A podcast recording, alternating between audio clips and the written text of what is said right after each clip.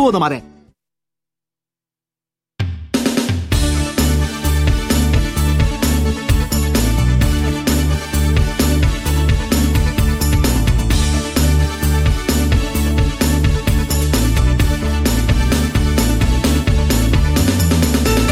皆さんこんにちは。和島秀樹です。こんにちは。内田まさです。この時間はファンローリングプレゼンツきらめきの発想投資戦略ラジオをお送りしてまいります。このコーナーは YouTube ライブでもお楽しみいただけます。YouTube ライブは番組ホームページからご覧ください。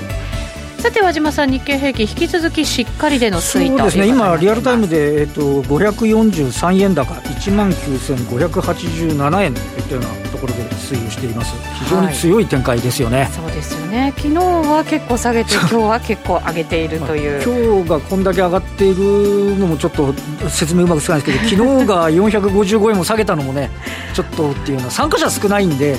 昨日はね、あの、えっ、と、あの、本当に先週末がグッドフライデーで休みだったんで、で、昨日も欧州休みなんで、はい、参加者、あの、少ないということで、ちょっとインデックスの振れ幅が大きいような感じもしますよね。そうですね。休み明けて、じゃあ今晩からどうなるっていう感じですかね。はいはい、この方はどんなふうに考えてらっしゃるんでしょう？先週からのゲストの方は電話出演に切り替えさせていただいております、ねはい、今日のゲスト竹藤さんです。こんにちは。こんにちは。よろしくお願いします。よろしくお願いします。電話でなかなかしゃべりにくいんじゃないかなと思ったりもしますが どうぞよろしくお願いいたします。よろしくお願いします。お願いします。さて竹蔵さんにお話を伺う前にパンローリングからのお知らせです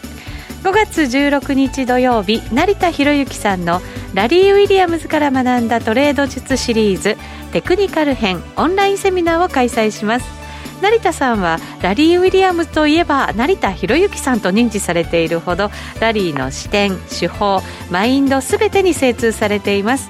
昨年の5月に開催されたファンダメンタルズ編セミナーも受講者の満足度は100%で石原淳さんなど参加された業界関係者からも大好評でした。今回はテクニカル編として先物市場を主戦とするラリー氏の手法から得た日本市場や FX にも活かせる成田さんのオリジナル手法をケーススタジオを中心に分かりやすく解説してまいります。マーケット全般に精通している成田さんに直接質問もできますので、ぜひご参加ください。また、米国商品情報を活用して待ち伏せする先取り株式投資術の出版を記念いたしまして、著者である松本英樹さんと東条舞子さんによる YouTube ライブ配信を4月21日20時から行います。書籍に示されている先手を打って仕掛ける手法やポイントの紹介など書籍に入りきらなかった裏話はもちろんキャスターの清水明夫さんをお迎えして現状の世界市場について鋭く解説いただきます。どなたでも視聴可能となっていますのでぜひこちらもご覧になってください。それでは進めてまいりましょう。このコーナーは投資専門出版社として投資戦略フェアを主催するパンローリングの提供でお送りします。さあ、それでは和島さんに今日の株式市場についてお話を伺います。そうですね。今、足元、日経平均の上げ幅が620円というような。一段高。19,663円と。いうことで、あの、はい、これまで日経平均安値をつけた後の戻り高値っていうのが、3月25日の19,564円だったんで、それを上回ってき、えー、ているとい。うような形になってます。あの、えっ、ー、と、昨日のね、ニューヨークの株式市場は、えっ、ー、と、328ドル、ダウで328ドル安だったんですけど、はい、ええ、昨日あの、えっと、東京市場の段階ですでに、あの、ダウの先物というか、時間外がマイナスで推移してて、あの、ある程度織り込んでいたということ、それと、えっと、ナスダックは昨日プラスで取引を終えて、うん、で、フィラデルフィア半導体株指数、ソックス、えこちらもしっかりということでありまして。はい、プラス21ポイント。そうなんですね。はい、あの引き続き、えー、コロナウイルスに関しては、あの、懸念っていう向きはありますけど、アメリカをはじめとしてね、少しこう、ピークアウト感みたいなものが、あ出ているということもあって、まあ、こちらむしろ、あの、ハイテク株がしっかりだったっていう方を東京市場が得ているということ。それと、あと、寄り付き段階で今日は、あの、ソフトバンクが売り買いで始まりました。はい、あの、昨日1兆8000億ですね、投資の損失が出ましたと。ということで、でもこれもほどなく切り返してきた。ということもちょっと驚きですけどね。そうですね。1兆8000億の損失を織り込み済みってもなかなかあれなんですけど、まあ手前であの4兆円の資産売却があったんで、はい、あの、なん、なんて言いますか、あの、そんなに直接影響を与えるという話でもないのかもしれませんが、まあまあ、あの、もろもろ、昨日のね、下落の理由もなかなか難しかったですけど、今日のところも少し、えー、売り方の買い戻しなんかも含めて、えー、強いと。で、その中でも、えっ、ー、と、マザーズが、あ今も結構上昇、えー、しているんですが、はい、えっ、と、マザーズ市場がね、ここのところ非常にいい値動きになってて、ね、今、現状マザーズ、えっ、ー、と、5%ぐらいマザーズ指数ですね、うん、上昇してますけれども、はい、このあたり、えっ、ー、と、今日、アンジェス MG が売買代金に全市場でも5番目ぐらいに入ってて、ストップ高とかですね、非常にいい値動きになってて、このあたりもね、うん個人投資家レベルのところで言うと、お少しあのファイティングポーズといいますかね、はいえー、そんなようなものが感じられるといったようなところですかね。そうですね、まあ、海外が休みだったっていうのはあるんでしょうけれども、商いがちょっと少なめというのは気になるところであるんですが、すね、どうなんでしょうね。グッドフライデーで先週金曜日がみんな休んじゃったんで、昨日月曜日は、あの、すっかり残りの注文。で、昨日の段階でも欧州市場がまだね、休日続きということなので、えー、参加者は引き続き少ないんですけど、まあそもそもちょっとボラティリティが低下してきてる、株価が安定してきてるんで、はい。えそういった意味では、あの、CTA とかっていう、あの、商品投資項みたいな仕掛け的な売りなんかも入ってないのかもしれないというね、う部分で、あの、まあ、ここからね、さらに上に追っていくところ、あの、手がかり、なんか難しいような感じもしますけども、えー、下げすぎた分のリバウンドみたいなね、ところが、あというのが今日の値動きということではないでしょうかね。そうですね。ただまだこのコロナウイルスの感染拡大の影響がどれだけ反映されるかわかりませんが、アメリカでも決算発表が始まって、その後日本でもというふうな流れになってきますので。日本はもう、あの、どんどんどんどんなんか決算先送りみたいなね。いやー、本当そうですね。はい。あの、えっと、本来だと今月、の最終週が時価総額ベースのピークっていうのは一般的なんですけど、今回本当にもう10、5月の14、15とか、そのあたりに集中していて、うん、で、そこもまだ未定みたいなね、はい、あの会社さんもあるので、あの予想を立てにくい、あの足元は事務作業でなかなか進まないっていうところだったり、先行きを見通すのもなかなか難しいなっていうところあったり、で、実際5月の14、15っていうのは、あの、なんていうんですか、非常事態のところはもう終えてるはずですよね、本来は。だったらいいんですけど、そうじゃないときに企業がどういうね、見解を示すかっていうね、そういうところなんかも含めると、まだまだ予断はね、許せないっていうところはあるというふうに思いますよね。そうですね。現実問題なんかリモートで仕事をしながら、はい、その見通しをどれだけの数字を立てられるのかとか、中期経営計画をどうやって立てるんだろうとか、そ、ね,、れなんかちょっと考えちゃいますよね。エビデンス何っていう話ですよね。その根拠は何っていうのがね、はい、ちょっと難しい感じしますよね。そうですよね。だからなかなか投資家としてもその数字出てきたとしても、はい、どういう判断をするのか、だから織り込めるのか、織り込んでいけないのかっていうのって、ね、難しいですね。直近だと、あの、ファーストリテイリングの柳井さんなんか、ちょっとこういう条件だったらこれぐらいでそこ入れみたいなところでしたり、昨日あたり発表してるところでも、あの、上期までずれ込んでしまうケースとか、あの、手前で収まるケースとかっていう、まあ、いくつかの、あの、シミュレーションなんかをされているケースもありますけど、それも実際にね、後ずれしちゃうと、あの、厳しいですよね。今日あたりは、あの、建設会社が、あの、少しこう現場止めるみたいな話も出始めて。ね、びっくりもしましたけれども。いろんなところにね、やっぱりまだまだ、はい、あの、出てきている。経済が止まっちゃってるってことでね、まあ、それがどこまでっていうのは、ちょっと、あの、いろいろ考えなきゃいかんところはあるかもしれませんね。はい。しかも国内だけじゃなくて、世界でっていうことですから。そういうことですよね。それはまたちょっと読みにくいところでもありますね。はい、えー、この後、今日のゲスト、竹蔵さんにお話を伺っていきます。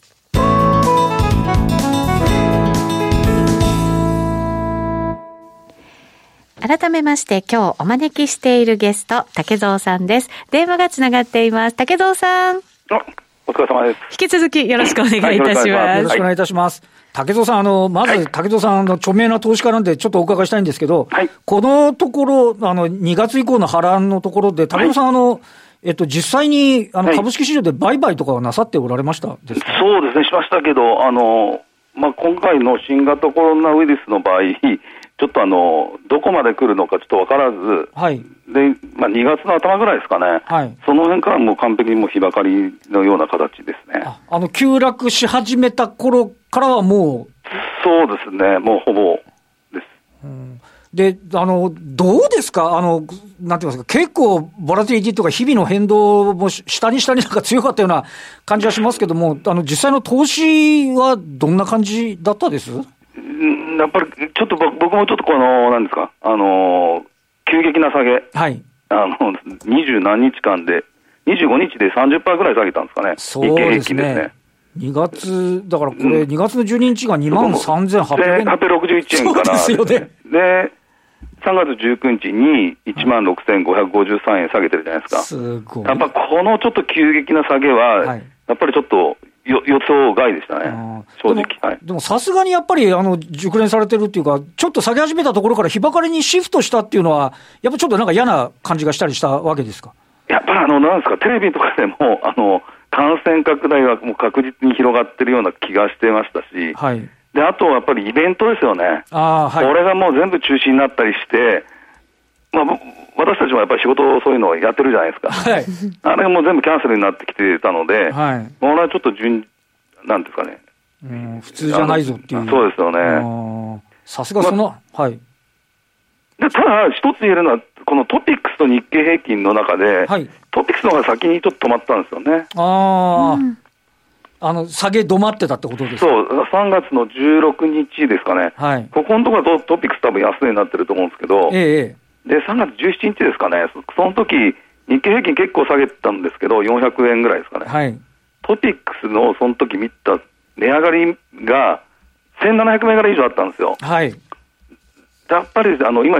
東証一部って2100銘柄じゃないですか。はい。そのうちのやっぱ1700銘柄が高くなってきたっていうことは、その辺がちょっと、あの変わったところだったんじゃないかなというふうに思って、ね、あの当時は、あれですかね、GPIF がやっぱり株価が下がっちゃってて、組み入れ、増やすんじゃないかとか、あとはあれ、ちょっと前後しますかね、日銀の ETF の比重が上がってくるっていうところで、その辺の流れだと思うんですけど。ええ、NT 倍率がずっとそれまでなんか過去最高みたいな話だったのが、ちょっとそこで収まったんですかね。NT 倍率も、いや、NT 倍率、そうですね、あの3月9日、実を言うと、過去最高高値、はい、14.18ぐらいまでいって、14.18でしたか、はい、でその次の週ですよね、一気に巻き戻しきて、12.90まで、こういうのもほぼないですよね。この短期間でこの NT 倍率をここまでやるのは、僕もちょっと経験、ほぼないですね。あなるほど。あのでそういう、その3月17とか19とかを踏まえて、はいはい、少しこう今、マーケット全体落ち着いてきてるではないですか？で今、またこれ、ちょっと繰り返しになるんですけど、はい、今ちょっと確認したんですけど、ええ、やっぱりこの NT 倍率が、やっぱり今度は13.7まで戻ってきてるような感じなんですよ。なるほど、なるほど。今、日経平均はまあ600円高ぐらいしてたんですけど、はい、やっぱトピックスはまだそこまで来てない感じがするんですよね。はい、で、ここもやっぱり先ほど言いましたけど、うん、12.9までいって、さっきちょっと計算したら13点、今、71ぐらいまでやっぱり戻ってきてるって確かに今、うん、日経平均で見ると3.19%上昇してるんですけど、はい、トピックスは1.96%なんですね、上昇率がですね。ちょっと日経平均有利みたいな話になっちゃってますね。この日経平均でやっぱり、ファーストリテイリングとか、はい、先ほど言ったソフトバンク、はい、あとはまあ東京エレこの3銘柄で結構上げてると思うんですよ、ね。まあ、その辺ちょっとこの全体的から見て場合は、ちょっとトピックス、ちょっと弱い感じかなというふうに受け止めてますけどね。これあの、それ以降、若干落ち着いてきていてっていうマーケットですけど、はい、先行き、どうですか、少しその、竹蔵さん的には、長めに持とうかなっていうふうな雰囲気にはなりつつあります、いや、それが今のところまだそこまで考えてないですね。あそうなんですか。ただ、あのーはい、変化としてやっぱり先ほど真島さんはおっしゃってましたマザーズなんですよね。はい。マザーズこれ市場が、2018年からずっと右肩下がりで来てたんですけど、ずっと本当に右肩下がりですもんね。もうだから2018年1月でしたからね。そうです、1月ですね、はい。で、それからもうずっと下がってきて、やっぱりあの日経平均の結構ボラティリティ多かったあの高かったじゃないですか、はい、あの先週ぐらいもずっと。そうですね。でそれでちょっと見たときに、マザーズ銘柄だけ、なぜか知らないけど、すごいいいチャートしてたんですよ、あはい、でその時にあの注目したのが、あの去年のサーバーワークスとか、はい、あと、セキュリティなんとか最近上場した IPO になったとありますね、はいはい。まあ、この辺が結構あの、出来高しながらいいチャートになってきたんですよね。はい。でひょっとしたらあのこのマザーズの方に資金が来るのかなっていうふうに、ちょっと睨んでたら、今日また結構高いくなってるんですよ、ね、今、売買代金マザーズ見る限りでも、アンジェスがまあストップ高になってるんですけど、そのその下がサイバーセキュリティで、そうですね、そうですね。1700円高とか、あとは、今日はちょっと安いですけど、ネクストーンとかサイバーワークスも1000円高とか、まあ、このあたり、非常に売買代金の上位、強い動きですよね。だからちょうどやっぱり先月なんでしたっけ、上場した IPO ですよね。はい、そうですね。あのまあ周りが悪かった分、公募価格割れした銘柄も、あのあったと思いますし、まあ、普通の相場の時だったらもっと高く寄ってもいいなっていうところで、今、そこの銘柄に来てるのかなっていうふうには思いますけど、ね、これ、IPO もあの市場の邪悪化しちゃったんで、あの中止延期が相次いで、かえって需給的にはね、結果引き締まるみたいな話にはなってるところありますかね、ね、だから時価総額も結構低いままに放置されてるやつもあったように思うんで、はい、そこ今、再度見直し、外がちょっと入ってきてるような気がししないでもないですけどね。やっぱりあの個人投資家サイドさんサイドからすると、まあ、竹園さんも含めて、やっぱりこうした値動きのいいところで、少しこう、そうですね、動けるみたいなところはあるんですかね？やっぱりこ これまでずっと休んでましたからね、マザーズ市場。で、結構やっぱマザーズのその、まあ、アンジェスとかそういうのは、やっぱ個人の比率って結構高いと思うんですよね。はい、まあ、その辺がちょっと戻ってくれば、この信用のあの評価損とかそういうのもなくなってきて、動きやすく、はなると思うんですよね。ねあの松井証券さんが調べてる、あのマザーズのあの 評価損、一時30、マイナス38でしたかね。いや、もう40ね、ちょっとそういうのはちょっとあんまりも見たことないないですからね。ねはい、やっぱり、じゃあ、ちょっと売られすぎなところは少しっていうところそうですね、それが少しずつ解消されてきてるような印象はありますけどね。うんそうあのあとはどうですか、あのえっと、この、まあ、なかなか読め、先ほど来、あのこれまあ、毎回そうなんですけどこあの、新型コロナウイルスの感染の拡大っていうのを、マーケットがある程度、その収束を織り込んでるかどうかっていうのは、どんな感じですかね？ただ、まあ、次のあのページあると思うんです金融政策とかですよね、はい、あと財政政策、あのこれ見ればやっぱり日銀、FRB、あの世界各国、やっぱり相当力を入れてると思うんですよね。うんでこれがあの新型コロナウイルスが、まあ、どこまで収束するかなんか、これちょっと読めないですよね、はい、正直。あの今、日本の方もこのなんですか自粛ムードになってるんですけど、でじゃあこれ5月明けましたって言って、またなった時はどうなるのかなとか、ちょっと考えないといけないんですけど、とりあえずはこの金融政策とか、そういうところは思い切ってやってるなっていう印象はありますけどね。あの今、例えば日本で、あのまあ、海外に比べると、日本の、まあ、いわゆるその経済対策の真水がちょっと足りないんじゃないかっていうような言い方もしますけど、これも短期で収まりゃなんとかなる、だけど短期で収まらなかったら足んないよねみたいな話に、最速に行くみたいな話になるわけですかね。だからこの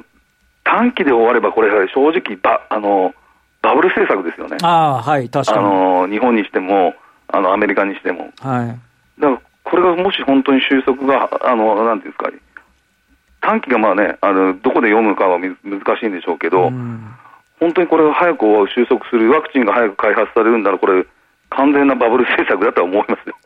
なるほど。あともう一つ、あの、あの、どうですかね、あの、えっと、ちょっと、あの、直接株とは離れるんですけど、あの、リートのインデックスが、まあ、急落3月にして、はい、はい、あの、3月の月次を見ると、あの、まさに金融法人が叩き打って個人が買うみたいな動きもありました。そうですね。このあたりのその、需給みたいなところはどんな感じでご覧になってます？い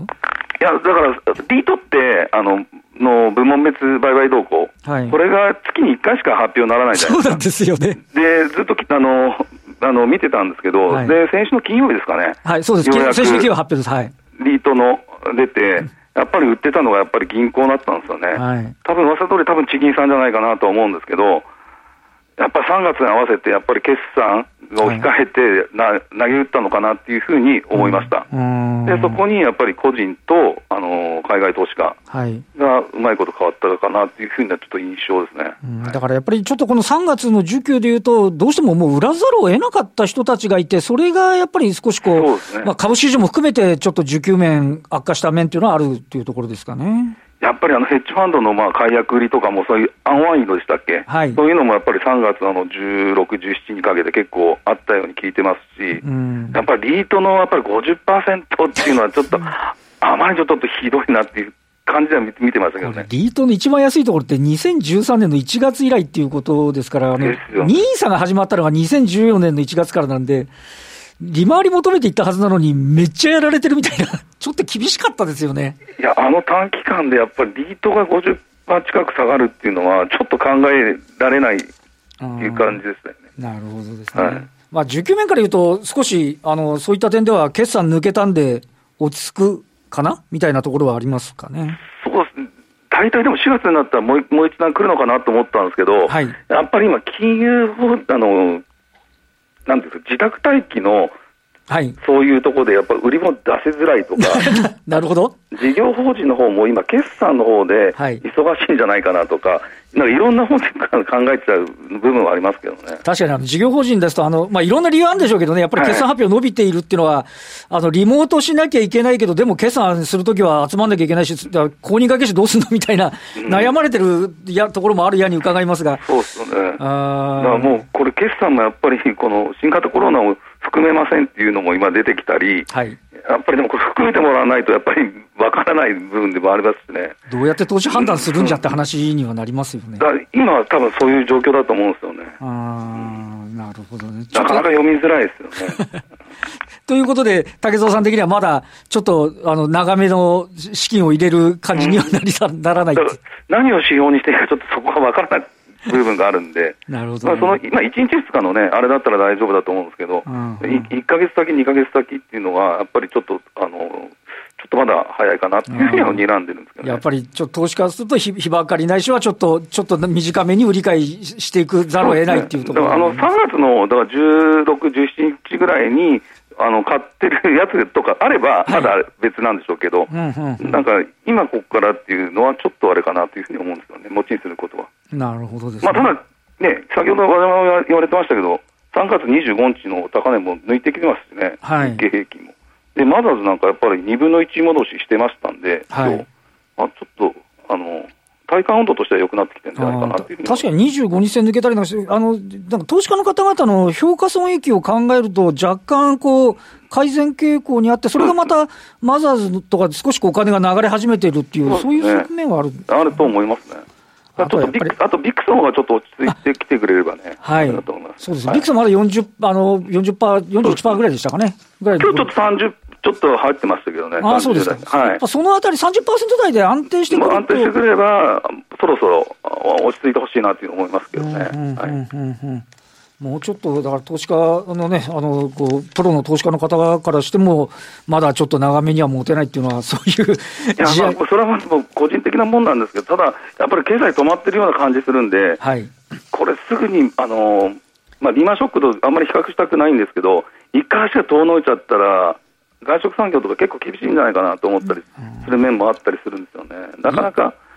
すぐに元通りっていうのは難しいんじゃないかなっていうふうに思ったりもあるんで。リーマンの時はあの一番底入れたと思ったら、そこから先また1年3か月ぐらいの大底入れるみたいな、うん、結構長丁場になっちゃいましたもんね。そうです。まあ、それと今は今回全然また違うとは思うんですけど、はい、うんちょっと読みづらいですよね。だから、それこそコロナさえ短期で収束すれば、吹かせるって話にはなってくるそうです。だからそれが終われば本当にもう、何も関係ないわけですからね。はい、確かに確かに。ちょっと日本としてはゴールデンウィーク、次に、あのあれですよね、竹蔵さんに出ていただくの多分1か月とか先になると、その時に、いやー、あの時は大変だったねっていう話に。本当そうなれば一番 あれですよね。うん、あの、まあ、ワクチンとかすぐにはできないと思うんですけど、はい、まあ、何かね、日本って今、変なし、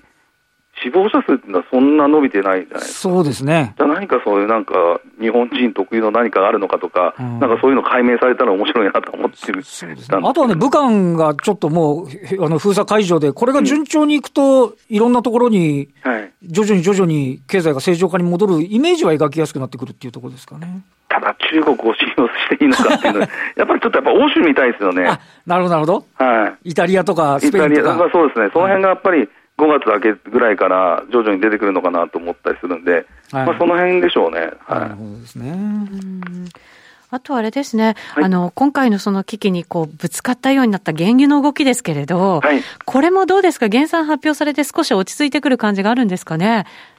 でも伸びてこないですよね。なかなか、うん、やっぱり今これだけ経済停滞してたら、えー、やっぱり原油の方も使うところがなくなってきてるって、ぱそこも需要と供給でうまくいってないのかなというふうに思ってるんですよね。1000万バレルぐらいへこんだぐらいでは、なかなか立ち直らんみたいなところはあるかもしれないでそういうのが今あるのかなと思って、ただ、この原油も、まあ、トランプさんがちょっといろんな発言してるんで、はい、まあ、そろそろちょっと落ち着いてほしいなと思うんですよね。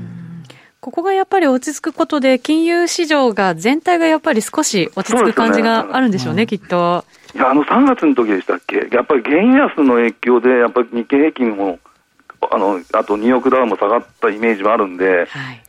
やっぱそういうのちょっと大きいなと思って、やっぱオイルマネーって結構やっぱ大きいじゃないですか。うんね、金やっぱその辺も。金融のそのなんかショート的な話も怖いですけど、日本っていうと、やっぱり欧州のオイルマネーの株みたいなのも。だからそういうのもやっぱり、はいなんだか絶対株売りに来てますよね、オイル、あの原油安イコールなんか株安のイメージがちょっとついちゃってるようなイメージがあるんで、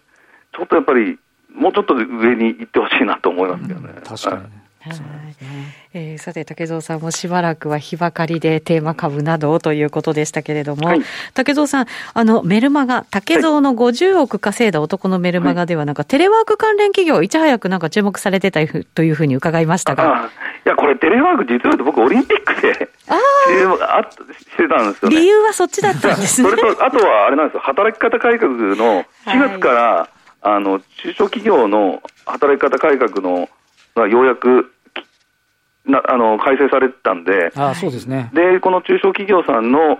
中で、やっぱりテレワークとか、副業、その辺をちょっと注目してたっていうことなんですよね。あそうなんですね。はいはい、まあでも、今回だから、企業も急にそれをね、また迫られたところもあったので、急激にまたなんかこう、需要が高まったかなっていう感じもね、あるのかもしれませんけれども、ね、竹蔵さん、そのメルマガを読んでくださってる方々からも、コロナウイルスの拡大の兆しが見え始めたとき、あの、マスクだけじゃなくて防護服であるとか、巣ごもり関連の銘柄も上げていたということで、そこからチャンスをつかんだ読者の方が多いか、多かったというような、なんかそういう話も聞きましたが、いかがですか？そうですね、やっぱり、これはいつも自分でも思うんですけど、やっぱり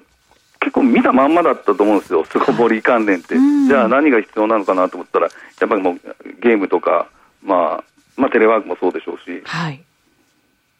まあ、そういうのをちょっと書かせていただいたかなっていうのはありました。はい、なるほど。でやっぱりイベント会社とか、やっぱりちょっと人材派遣とか、はい、やっぱそういうところはちょっと厳しくなるねとは思ってましたし、はい、あとやっぱり航空会社とか、まあ、その辺はちょっと厳しいのかなっていうふうには、ありましたけどね。はい。はいはい、えー、さて、竹蔵さんのこのメルマガですが、えー、毎月1回会員限定でオンデマンドセミナーも開催されるということで、はい、こちらでは直接質問もすることができるということですね。はい、メルマガ、えー、一月3800円プラス税金と、税別ということになりますので、ぜひお得です。えー、番組ホームページからご応募いただきたいと思います。また3月に開催されたオンラインサミットの竹蔵さんの配信動画、新型コロナウイルスショック相場の対応法が大好評でした。こちらの企画3月31日までの限定配信となっておりましたが、えー、好評につき4月末までご視聴いただけるようになったということです。こちらもぜひご覧になっていただきたいと思います。また、会場型の投資戦略フェア2020も8月1日土曜日2日日曜日にパシフィコ横浜で開催する予定となっています。こちらにも竹蔵さん登壇予定ということになっています、え会場の入場券お申し込みの方には詳細が決まり次第いち早くご案内いたしますのでぜひ番組ホームページからお申し込みいただきたいと思います。今日は竹蔵さんをゲストにお迎えしましてお送りしてまいりました。来週も素敵なゲストをお招きしてお話を伺ってまいります。この後 YouTube ライブで限定配信ございますので引き続きご覧になっていただきたいと思いますこのコーナーは投資専門出版社として投資戦略フェアを主催するパンローリングの提供でお送りしました。